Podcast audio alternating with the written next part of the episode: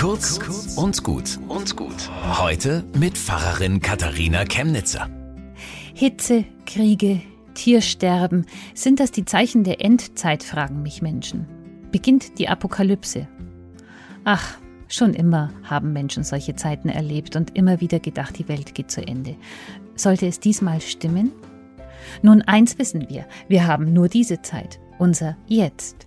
Und Zeit ist immer endlich und damit immer kostbar. Eine Verantwortung, jedes Menschenleben, jedes Tierleben und jedes Gemeinschaftsleben.